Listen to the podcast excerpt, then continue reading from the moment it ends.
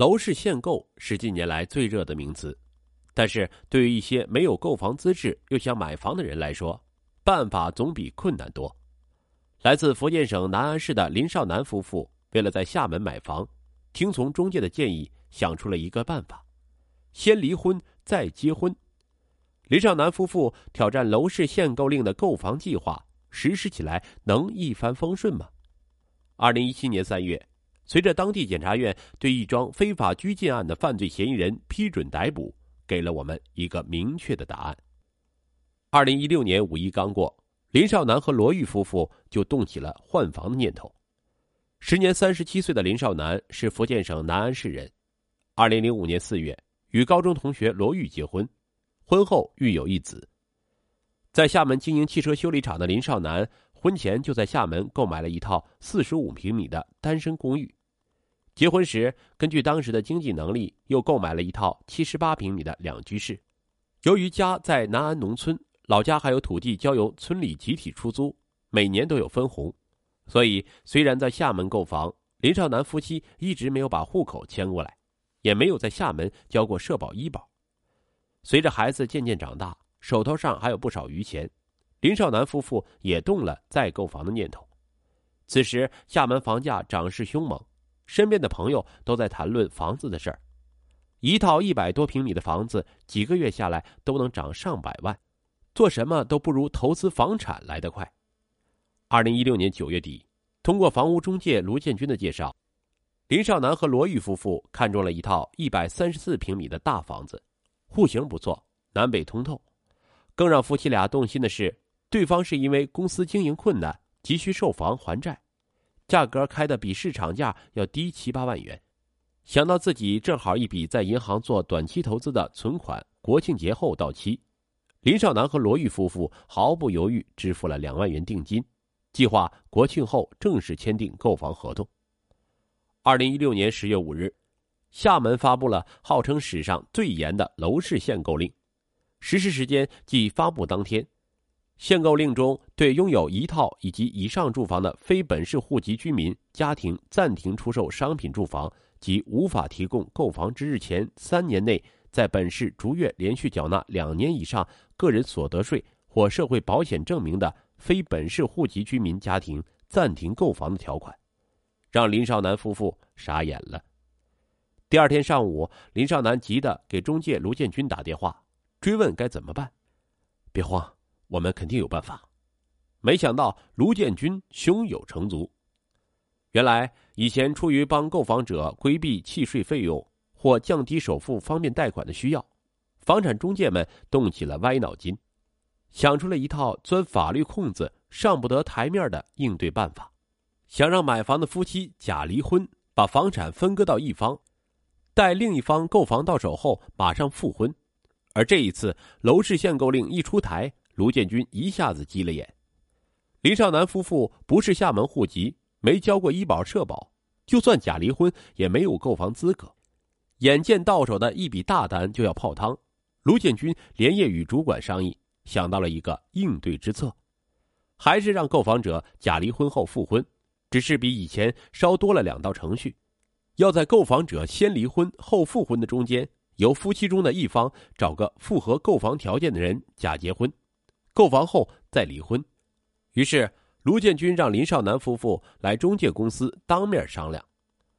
新闻上不是经常有假离婚最后变成假戏真做的，到时候出现这种情况，不把我一个好好的家庭给毁了？林少南有些犹豫了。那种假戏真做的夫妻，肯定有一方早有预谋。你们这么恩爱，又没有这方面的问题，你怕什么？卢建军立刻给林少南吃定心丸。然后又舌灿莲花说：“大家都知道房价越陷越涨，现在不买，将来肯定后悔。就像这次，要是国庆前就签合同，什么事儿都没有。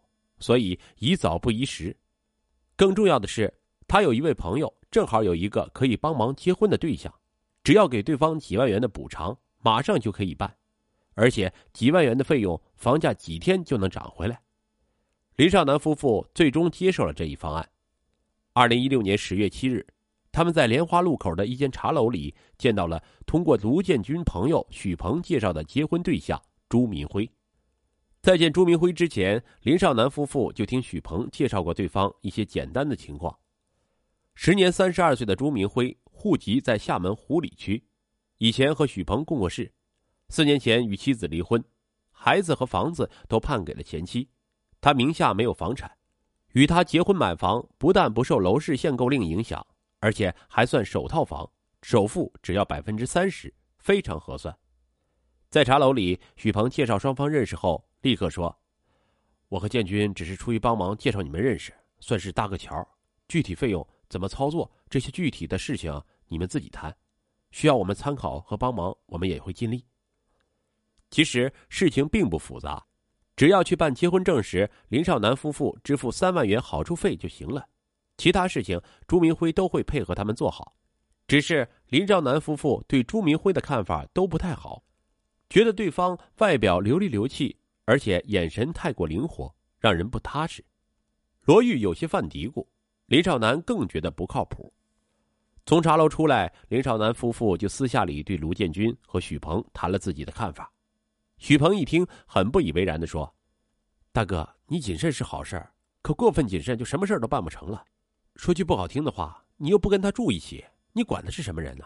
是厦门人，能跟你结婚领证就行了。”卢建军也劝慰他们。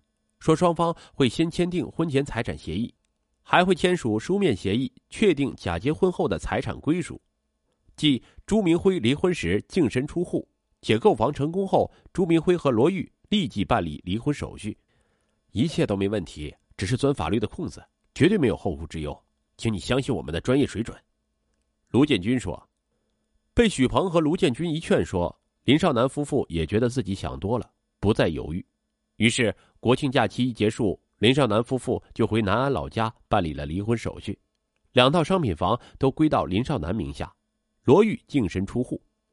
随即，林少南夫妇又与朱明辉签订协议，明确房屋还贷和将来离婚后的财产归属问题，并支付了朱明辉三万元的好处费。随后，罗玉、朱明辉正式办理了结婚手续。在办理各种手续的过程中，朱明辉一直很配合。言语也不多，所以除了身份证显示的基本情况外，林少南和罗玉对他的其他情况一无所知。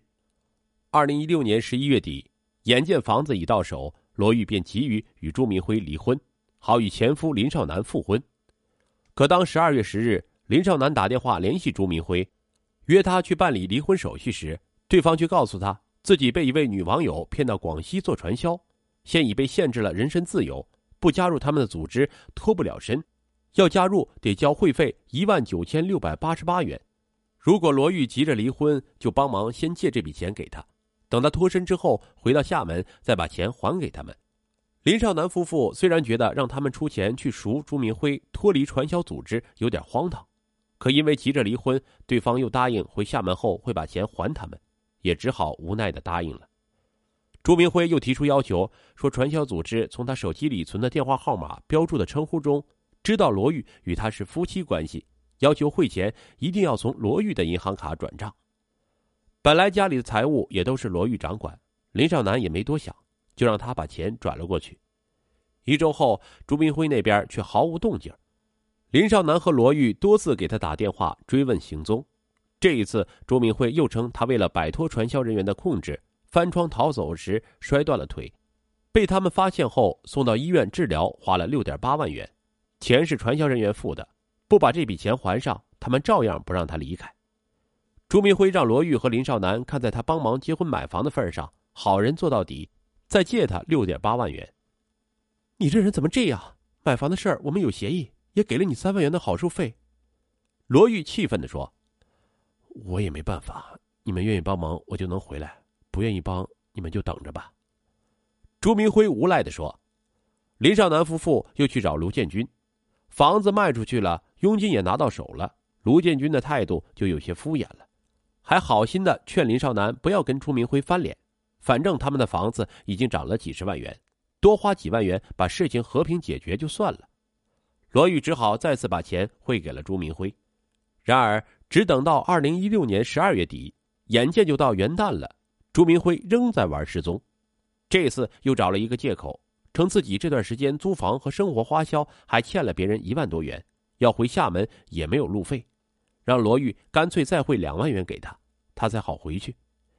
罗玉和林少南肺都气炸了，他们赶紧去找卢建军和许鹏，让他们把朱明辉找出来解决此事。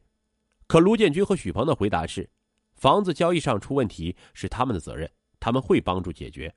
可当初要罗玉假结婚假离婚，他们只是建议，而帮罗玉找结婚对象，他们也是无偿帮忙。